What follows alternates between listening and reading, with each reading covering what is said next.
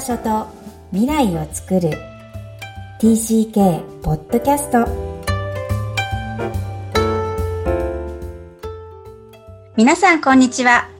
本日は TCK ホームインタビューのコーナーです。今日のお客様は大学生の森智子さんです。こんにちは。こんにちは。はい。今日は初めての若いお客様、大学生、現役大学生の、えー、ともかさん。えっ、ー、と、今日まだコロナ騒ぎ、えー、特に大学生はオンライン授業になっていて、これもズームの音源で録音させていただいています。えー、この番組、えー、実はこの自分が幼少期、学童期に海外で過ごした方々に大人になったえー、まだ大学生ですけど、今思っていることなどを話していただいているんですが、ともかさん、まず自己紹介をお願いします。えっ、ー、と、大学4年生の森友香と言います。はい。えー、はい。えっと、3歳から8歳までの間をアメリカのニューヨーク州にて過ごしました。5年間ですね。そうですね、はい。うん。じゃあ、えー、移動経験は、そのアメリカにニューヨークに行った1回目、そして戻ってきた8歳の2回ということでよろしいですか？えっと、一応移動経験としては、大学2年生から1年間カナダに留学に行ったので、うん、それをもし含めるのであれば。うんうん。留学経験もあるからね、はい、4回になるのかな。はい。はい、じゃあ、ぜひその5年間の、えー、幼少期、また小学校時代のアメリカ生活、教えてください。どうでした？そうですね。あの、3歳からっていう、すごく、あの、若い年齢からの、あの、駐在経験だったので、こう、幼少期の経験としては、すごくこう、いい経験として私の中では残っています。のびのびと、あの、個人を育ててもらえるっていう教育を受けた記憶がすごくあります。うん。だって記憶始まるのがアメリカってことですよね。日本の3歳まで覚えてます？うん、多少覚えてるぐらいですね。ほとんどアメリカから。うん。うん先ほど打ち合わせの中で、現地校に通われたキンダガーデンも現地校でいいんですよね？そうですね。はい。はい。じゃあ最初に行った日とか、まあ自分が英語が話し出せる時とか、記憶にあります？えっと、英語を話し出せた日っていう記憶はあまり残ってないんですけど、うん、ただ幼稚園に行って、えっと、日本語が通じなくて、で、母親がいなくてっていうので、すごく泣き叫んでいた記憶は鮮明にあります。あるんだすごいえ、永遠に泣いてたの？でも向こうは英語で喋ってるわけじゃない、はい、そうです。だから永遠に喋、永遠に泣いてて、で、先生も、意思疎通できないから、もう困り果てていて、で、散歩に連れて行かれるっていうのが毎日のように続いてました。え、それでも行きたくないとは言わなかったんですか？行きたくなかったです、もちろん。ああ、あ、そうなんだ、そうなんだ。でも乗せられてか、連れて行かれて行ってるわけですね。そそうですね、はい。うん。え、いつ頃からじゃあアメリカが楽しいと思えるようになったんですか？アメリカが楽しいと思えるようになったのは多分キンダーガーデンに行き出してからだと思いますね。うん、うん、うんうん。アメリカで一番の思い出って何ですか？アメリカで一番の思い出ですか？うん。うん、まあいろいろあるとは思うけどね。そうですね。うん、こう、これはもしかしたらそのアメリカというよりは、こう、幼少期っていうことも大きく影響してると思うんですけど、うん、もう何にも考えずに、広い、その、まあ、公園であったりとか、学校の中のフィールドであったりとかで、こう、なんだろうな、いろんな国とかいろんなバックグラウンドのあった人と、今考えればですよ。うん。あった人たちと何にも考えずに遊んでいた。うーん。っていうこととか、そうですね。うん、ですかね。それが誰であろうがですよね。今おっしゃってるのは多分人種がアメリカ人だろうが、日本から来ただろうが、移民だろうが、まあそこにあるものをちゃんと謳歌できてるってことなのかなって。うーん、なんかわかるような気がします。それではすごいフルに楽しんでた子なんですね。はい。じゃあ、8歳、小3で一転して、一転かどうかわかんないけど、日本に戻るわけですけど、戻った先は、関西？東京？関西です。はい。どうでした？そうですね。えっと、帰ってきて、一番、こう、もう鮮明に覚えてるのが、あれ、自分と同じような顔をしてる人しかいないっていう。それわかる。その表現面白いけど。はいはいはいはい。で、あの、もう本当にこれを忘れられないんですけど、はい。先生が、あの、こう、アメリカにいましたっていうのを紹介するんですね。うん。で、それを紹介されるや否や、もう、あの、小学校3年生、8歳なのに、何に、もうみんなに、お父さんとお母さんって銃持ってたのって聞かれました。ああ、そういうふうに言われるのね。はい。私とともかさん多分20ぐらい違うんですけど、あーなんかあんまり変わってないね。現場が。はい。私は銃って言われなくて、金髪が来ると思ったって言われる。金髪の子。あの、アメリカなんて行ったことない。飛行機乗ってない時代だから、まだ。うんん。でも同じ感じじゃないですか。銃ってこう、日本ではありえないことだから、はい。ありえないことをしている人たちっていう意味では、一緒な感じがね、すごいしたんだけど、そうどうやって。答えたの？も持ってるわけないじゃんって言いました。うなんかそれはもう合わせてるよね。そこをいちいち答えてるんですね。そうですね。うん。その頃からこう、初めて、ほとんど初めて状態じゃないですか。3歳で行ってるから日本っていうものが。いくらお母さんたちが日本人だとしても。どんな印象があります？日本に対して。えっ、と、もう、その当時から、あ、なんか、こう、すなんていうんですかね、言葉にして、自分の中でクリアにこう意識をすることはできていなかったんですけど、すごくこう、閉じ込められてる感じというか、強制されてる感じ。何を？例えば？行動とか、あ自分のその趣味思考であったりとか、こう、あまりにもみんなが同じものを見ていて、みんなが同じことをしていてっていう状態だったので、なんか、あ、自分、無意識のうちに、あ、自分もこうしなきゃいけないんだっていうのがすごくあって、あ。うん。で、記憶の中にすごく鮮明に残っているのが、はい。あのーアメリカでは授業の時に喉が渇いたら水を飲みに行ってもいいし、トイレに行ってもいいし、先生にさえ言えば。でも日本に帰ってきて、小学校3年生帰国したばっかりの時に、喉が渇いたので、先生がその時たまたまいなかったんですけど、自分の水筒を取りに行ってお水を飲もうとしたんですね。うん。そしたら、もうみんなから、飲んじゃダメだよって言われて、で、その時に、もうなんか、わけがわからなかったことをすごく覚えています。うーん今ね、大人になってこれを言葉にすると本当の小さいことのように感じますけど、この子供が知らない土地に来て、まあ同じような顔をしてる子たちに 同じように言われるっていうのは結構インパクトに残るもんなんですよね。私はすごい肌感覚でよくわかります。そうですね。未だに覚えてるわけでしょもう感覚として覚えてるんだよね。何かやっちゃったっていう。はい、すごく覚えてます。うーんその頃からですか？やっぱりこう、こう道理というか、こう、順序とかを意識するようになりました？なんかそうですね、道理順序っていうよりかは、あ、この場所ではこうしなきゃいけないんだっていう意識の方がやっぱり小さかったので、うん。そっちの方が働いた気がしますね。うーん。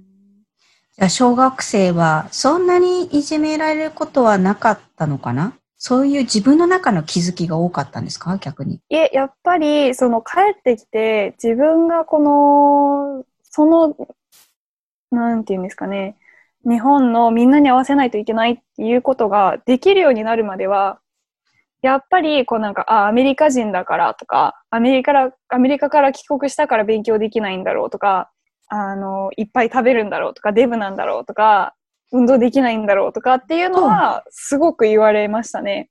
ああ。結構言われてるね、それ。そうですね。はい。えー、それでも不登校にならず頑張れたんですね？そうですね。あの、おそらく、もともと知ってる友達が一人、二人いたので、おさ本当にこの赤ちゃんの頃から知っていた友達っていうのが一人二人いたので、その子たちがかばってくれたっていうのはあったと思います。はい。うんなるほど。そのね、戻る先というか、日本に行く先が知り合いがいるかいないかっていうのはすごく大きいっていうふうによく話でも他の方々からもします。それは結構ラッキーでしたね。そうですね。ただ、あの、記憶として鮮明に残ってるのは、まあ、やっぱり、あの、いくらその知り合いがいたとしても、すごく辛かったのは辛かったので、夜に、えっと、もう、もう学校はでもすごく嫌いでした。小学あ、そうなの？はい、うんうん3年生の時は。3年生、4年生ぐらいの時ですかね。で、もうすごく嫌いで、夜に起きてきて、お母さんに泣きながらアメリカに帰りたいって言ったのはすごくあるんだ、やっぱり。そっ。か、じゃあ結構お母さんはもう辛かったのかもね。どうしようもないもんね。うんうんって言うしかないのかな。お姉ちゃんに、ね、お姉さんがいらっしゃると聞いたんですが、お姉さんにもそんな話はしたことあるんですか？いえ、姉はないですね。うーん。はい。じゃあ意外とともかさんはお母さんにちゃんと自分の胸の内を話してたんですね。そうかもしれないですね。幼少期はそうですね。特に姉はその小学校を6年生で帰ってきて1年だけ経験してるんですけど、私の学年で起きていたようなことを経験した感じではなかったので、うん。全然逆ね、逆転してる。特に上の子がすごく受けるっていう話をよく聞くんですけど、今聞いてると、ともかさんの方が当たりがみんな強かったのかもしれないですね。えーさっき打ち合わせの中で、中高一貫に行かれて、次小学校終わると、かなり多文化、多民族の公立の学校なのに、そんなような学校を、お母さんの影響でお姉ちゃんも、ご自身も選ばれたようですが、そうですか？はい、そうです。うん。どうでした？そうですね。こう、中学校に入って、なんでしょう。もう、小学校の時点で、こう小学校に3年間在籍していた時点で、結構その自分の個性というものはかき消されていたんですけど、うん。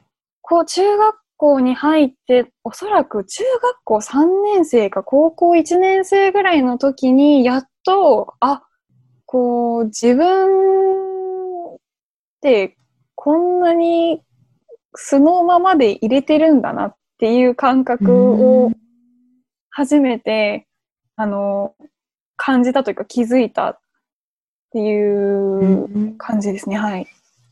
どうやらこの学校、こう帰国子女が3割、えーまた3割が他他国、えー日本人国、日本国籍以外の国籍を持っている方々が3割。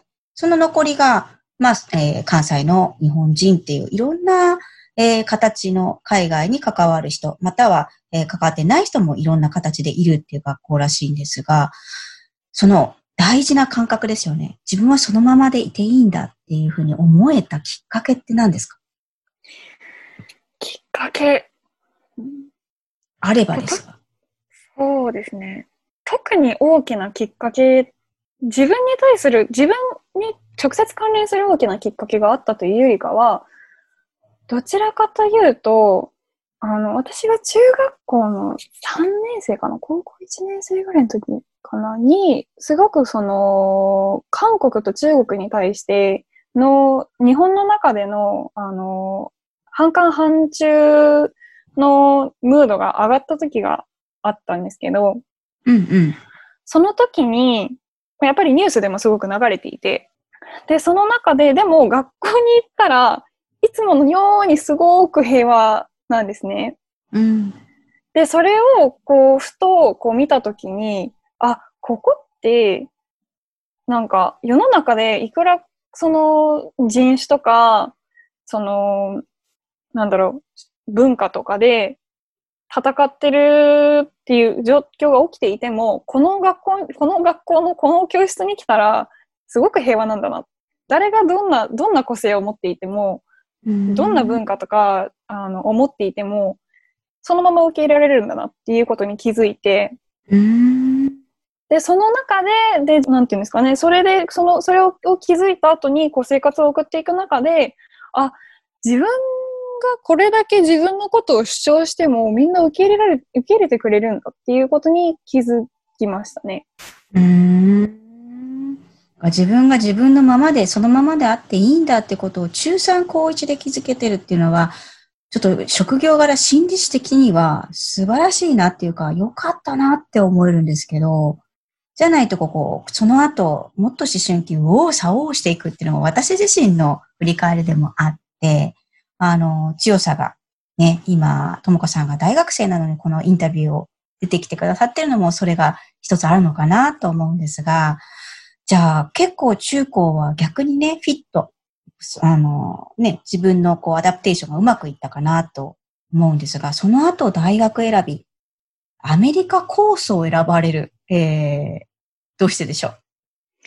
えっと、アメリカコースを、えっと、選んだ理由は、もともとアメリカ合衆国ではなくて、はい。カリブとか、あと、まあそうですね、中南米、ラテンアメリカのことを勉強しようと思って選びました、うんうん、最初は。はい。で、途中からアメリカにシフトしていくんですね。そうですね、途中から北米地方、北米地域にシフトしました。ねじゃあ今も海外、つまり北米について勉強してるわけで、自分も幼い頃に、えー、ニューヨークですよね、アメリカにいるわけですが、それは幼少期にいたこととやっぱり関係してると思いますか？そうですね。あのー、こう、北米にシフトをしようと思った時に、直接、あ、私がここに住んでいて、ここでの経験があるから、やっぱり興味が湧いてきたんだなっていうふうに、直接的なことを最初は思わなかったんですけど、でもやっぱり、その、中学校、高校から持っていた、その人種の入り混じりとか、人の移動とかっていうことへの関心と、あと今振り返れば、その幼少、アメリカで過ごした幼少期に経験した、あの、今振り返ると、あ、これはアジア人に対する差別だったんだなっていう経験ですね。そこがやっぱりこう、つながってきているのではないかなっていうふうに思います。うん。まだ20代でね、それがつながってきてるっていうのがすごいなと思うんだけど、あのー、これ、海外移動がもたらした影響も含めてね、もうほとんど話していただいてますが、やっぱり今、自分が幼少期にいた時の影響っていうのは、この若くてもどういうふうに捉えていますか？そうですね。えっ、ー、と、まあ、大前提として、こう、今の自分がいるのは、こう、今の自分がいて、今までの、えっと、まあ、大学選びもそうですし、こう、高校、中学でしてきたこともそうなんですけど、今の自分があって、これまでの、その、過去を築いてきた選択をしてきたのは、まあ、過去にその幼少期アメリカで、うんうん、あの駐在をしていたっていう経験が絶対あってからだな、あった、あったからだなっていうふうには考えています。うんうんうん。はい。まだね、就職選びもこれからだから、はい。どんなふうな選択をするか、えー、どんなことをしたいとお思いですか？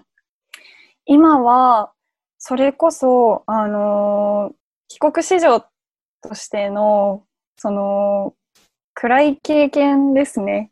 あの、やっぱり帰国子女って日本に帰ってくると、こう、キラキラしたこう、ラベルをつけられることが多いんです。特に、大学とかに入ると。英語が喋れて、海外経験があってっていうことばっかり注目されがちで、はい、もうキラキラした風にしか見えな見見られないんですけど、でもやっぱり、その、帰国子女っていう経験を経てるからこそ、こう悩むこととか、自分自身に対して悩むこととか、家族の中で悩むこととかっていうものがある人はもう絶対にあるので、うん、そこに焦点を当てて、私は、そのそれこそサードカルチャーキッズとかを、あの、に、まあ、フォーカスして、私は将来、その人たちの心理的なサポートをしたいなっていうふうに考えています。うん。じゃあ自分もね、含めて、その多文化で生きた人たちの、あの、まあ、こう、なかなか前面に出てこない悩みではあるんだろうけどね、自分たちも考えれてみればね、えー、そんな人たちの役に立ちたいっていうことなんですね。ぜひ頑張ってほしいと思います。同志ですからね。はい、お互いに。はい、じゃあ最後の質問です。えー、みんなに、えー、TCK をの皆さんにお聞きしているんですが、ともかさんにも質問させてください。Where is your home? My home is in between. in between. いいですね。ぜひ日本語で解説していただけますか？えっ、と、私のホームは中間 直訳するとそうですね。どこにも属していない。どこにも属していない。はい。ということは、どこにも属しているって感じちゃったんだけど。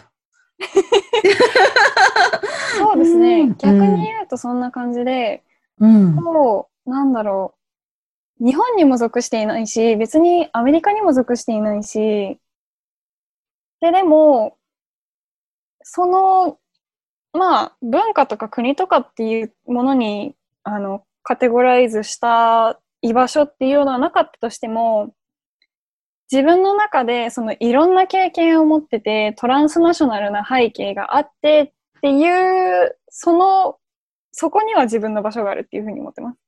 うん。すごい哲学的だけど、なんかすごいわかる。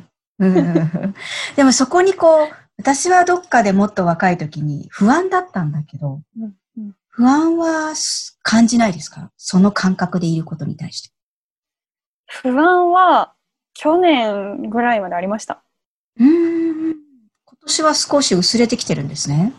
っていうか、なくなってんのかな、うん、あの留学に帰、留学から帰ってきて、うん、それこそすごく1年間しんどかったので、うん、で、その1年の間で、こう自分の人生を振り返る、自分の、自分がどういうふうに、こう、これまで生きてきたか、それがどのように今の自分を形成しているかっていうことを考えたときに、人とのまあ関わりも含めて、そのままの今、あの、ありのままの自分を受け入れてくれる人はいるんだ。自分がどこに属しているか、どこの、どの文化に属しているかわからない状態でも、受け入れてくれる人がいるんだっていうことを気づいて、で、自分の経験に誇りを持てるようになってからですね。うん、はい。うん自分の経験に誇りを持てるようになってからですね。はい。はい、すごい深い言葉をいただきました。in between のともかさんです。今日は本当にありがとうございました。またね、ぜひいらしてください。ありがとうございました。初めての大学生のお客様、えー、大学生のともかさん、本当にありがとうございました。若い方に出ていただくと、日本に戻ってきてからの環境、TCK が置かれる環境に変化が生じているなぁと感じます。ぜひ、大学生の皆さん、そしてもっと若い方でも自分の言葉で自分が海外にいた生活について語りにいらしてください。この番組では TCK のみならず TCK の親の皆さん、そして学校の先生など TCK に関わる方なら誰のどなたでもインタビューに出演可能です。ぜひホームページよりアクセスください。そして TCK をさらに知りたい方のために TCK オンライン基礎講座も開催しています。ぜひ育ちネット多文化でアクセスしてお申し込みください。ポッドキャストを確実にお届けするために購読ボタンを押して登録をお願いいたします。今日も TCK の気持ちにありがとう。